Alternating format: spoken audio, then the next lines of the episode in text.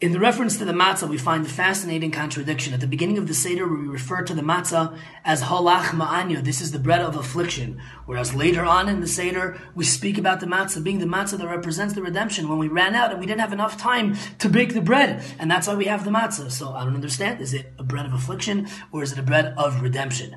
But the truth of the matter is that both answers are true. The very same bread that once represented affliction ultimately in its deeper essence was always the bread of redemption.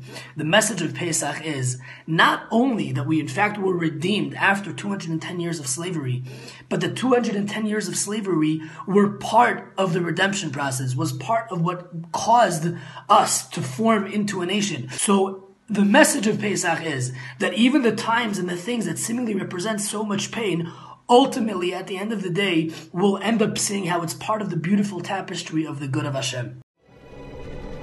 In the